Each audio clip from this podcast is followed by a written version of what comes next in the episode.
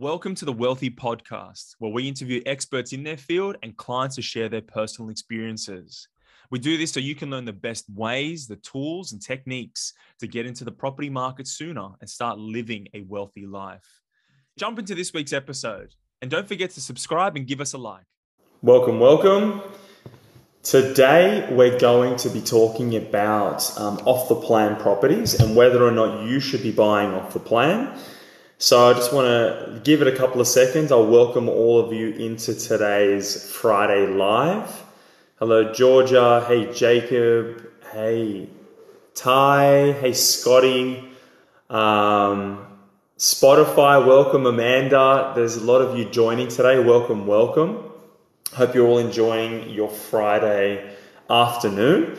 Um, today I'm going to keep it short and sweet uh, I want to talk about off the plan properties. Uh, it's especially important to talk about, hey Catalina, hello King, hello, hello, hello. So today, off the plan properties is a really good topic for us to discuss. Reason for that is we're in an interesting time in the property market cycle. Now, from the bottom of, since the bottom, which was like basically COVID, to the top of the market, Across all of Australia, the property market uh, grew by about 25%. And from the peak of the market to now, it's dropped about 5%. Now, a lot of that drop has happened because of interest rate rises, a change in consumer sentiment, inflation, people basically generally scared not entering the market, slowing down, um, slowing down buying property. Now, you know, it's it's an interesting time in the market as well because there are a couple of things that are that are happening. There's a number of different factors that you should be thinking about with buying this property or this next investment or maybe your own home. One, rents are going through the roof. Um, since about May, I think it was about May, rents climbed by 1% in that month. And they've been consistently climbing month on month. Um, just to give you some quick statistics, um, in Brisbane, rents have climbed by about 14%. Um, in Adelaide, 13%. Sydney, about 9.5%. That's for houses. And for apartments, rents have grown by 13% in Melbourne, 12% in Sydney, 11% in um, Brisbane. Now, that's just generally. Now, more scarily, some markets have grown by as much as 37%. I've got the data here.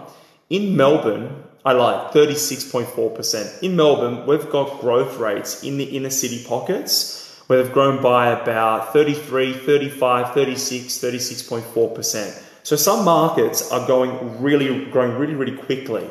Um, that means there's more income going into your back pocket.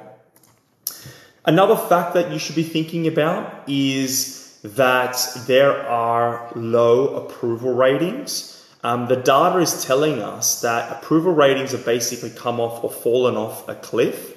Last month, we saw approvals uh, for apartments come back by 44% and generally down by about 17%. So that means in the future, we're looking like um, there's going to be a shortage in supply.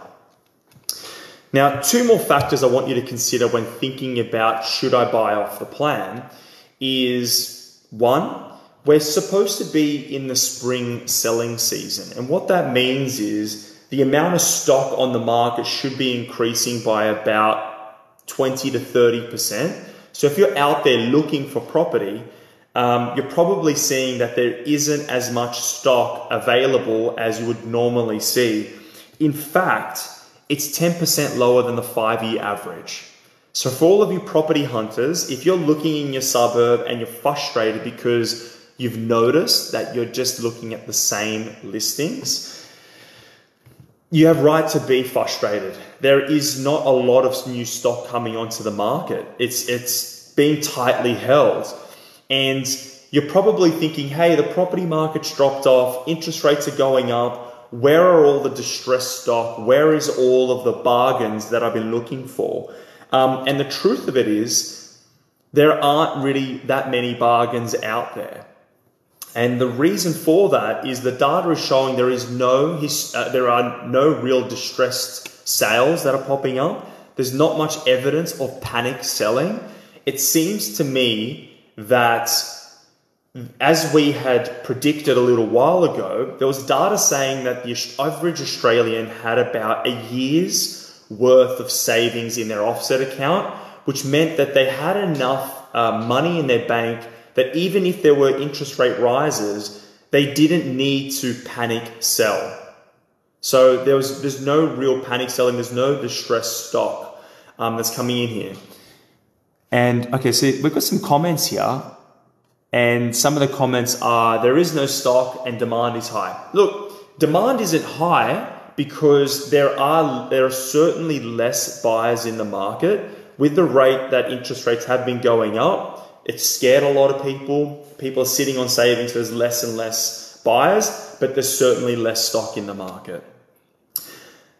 The last thing that I want to talk about, so it's all kind of coalescing, is the big macro stuff. We have hundreds of thousands of migrants coming into the country. We have millions of tourists coming into the country, and we've got hundreds of thousands of students coming in. Now, that is really interesting. Scotty, students coming back, units have been growing faster than houses. Scott, Scott's right. So there are a lot of students, migrants, and tourism coming back. Now you're probably saying, what does tourism have to do with um, property price increases and the long-term impact on real estate? Well, as I spoke about last week, we've got uh, short-term renting, which is a very uh, prevalent part of the market. So Airbnb um, is sucking up a lot of the rental market for um, higher rents. So people, instead of just putting on the normal rental market, they're doing Airbnb, and that means a lot of the tourists coming into Australia are paying 200, 300, 400 bucks a night, giving it to people which normally would be rented on the open market. That's the reason why we're seeing rents increase so rapidly, and I believe that into the next 12 to 24 months, this is going to continue. Now, back to the question of should you invest in off the plan property? Um, yes, you should. You should invest in off the plan property. Um, you can buy stuff that's on the open market. There's not a lot of stock available, as I've just said. But if you are a a person that's looking at the property market, you're sitting on a deposit and you're thinking, should I invest in off the plan? if you've done your you've got to do your due diligence because there's certainly a lot of off the plan developments that I would not invest in. There are a lot of shonky developers. There are a lot of bad builders out there, and there are some nightmares. There are certainly some bad um, developments out there, but there are a lot of really good developers, good builders out there.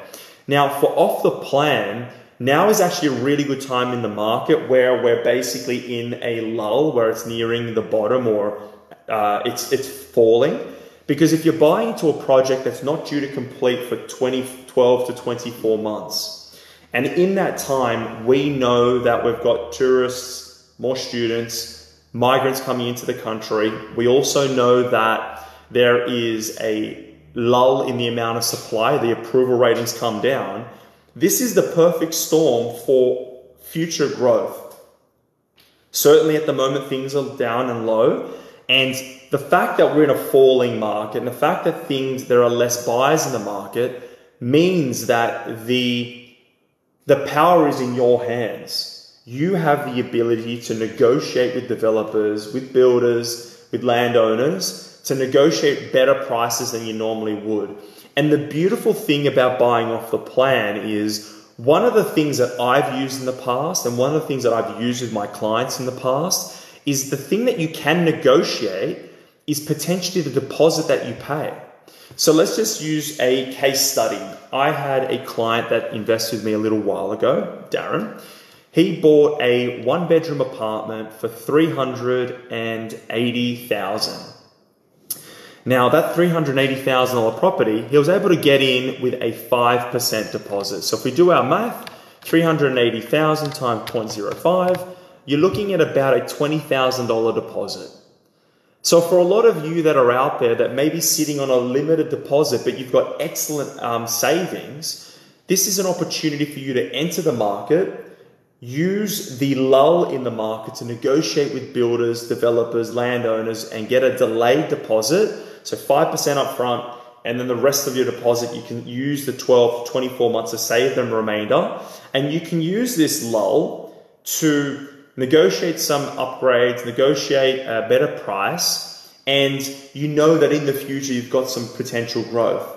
So that means this, this lull in the market, use it to get a good deal and then allow the macroeconomics, the students, the migrants, tourism, the, the low in supply to allow the property market to grow into the future.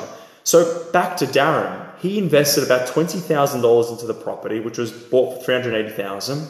It took about 18 months for that property to complete. And at completion, he got a $500,000 valuation.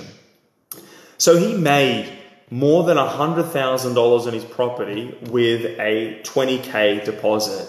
That's five times on his original deposit. He used that time to save up, save up more cash, top it up, and with the, the, the valuation, he was able to make about $100,000. This doesn't happen all the time, but he bought the right investment with a good developer. We did all the quality control and checks and he's able to now use that uplift in the property to to um, now pull out equity and then buy another property. So I do want to say that if you're thinking about buying it off the plan, it's not for everybody, but it is a very good, viable way for you to get into the market. Now, particularly because if you're out there, you're eager to get into the property market, now is a good time to be negotiating. And one of the negotiating tactics you should be thinking about is getting in with a lower deposit, 5% or stage deposit. Okay, that's what I want to say on this topic. If you're out there, you've got some questions for me, lay them on me. I'll go through the comments now. But I will say one more thing. If you're a nervous investor and you're not sure how to start, you're not sure how to negotiate you know, in an off the plan property, feel free to reach out to myself or the Wealthi team, um, and we'll help you with that. So I'm going to jump in here and read some of these comments out. Um, talk about the family guarantee loan, please. The family guarantee, I don't know a huge amount about this, but I believe you can get in with as little as a 2% deposit. So that's really interesting. And maybe they'll even be, the, the government will be guarantor. That means you don't have to pay your lender's mortgage insurance. So if you're uh, after the family guarantees, talk to a mortgage broker. You can reach out to the Wealthi team. They'll help you with that. Um, Scotty says here, I did. It was a nightmare for me. All I say is uh, get a building report afterwards. We had to go through NCAT New South Wales. Look, Scott is right. As I said, property investment is a risk. You can buy old property, you can buy new property, and it comes with a risk. Now, if you're going to buy any piece of real estate, you want to make sure you get strata report, you want to get a building report done. Um, if you bought something brand new, do a defects report, get a professional building inspector to get out there and do the checks for you. And you can rely upon this to then make a good decision. If you're using a building or a strata report before you go buy something, it'll help you to make the decision whether or not you want to, um, what, what problems are in there, and if you want to negotiate based on those problems, or if you want to steer clear of that property.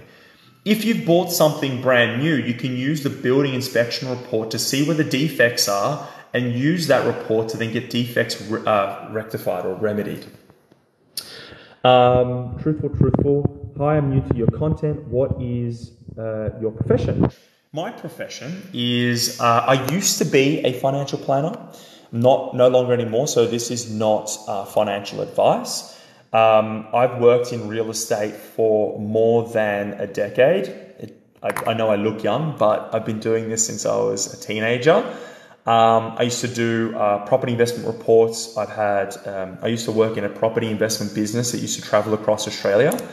Um, I used to work in property development and I used to help do site acquisition work. So I'd um, help the developer um, package up deals, whether it was the house and land subdivision, shop top residential and commercial construction, um, and also, you know, big apartment complexes. I did that for about four to five years, and now I run a property investment company. I have a construction company, and I also have a finance company.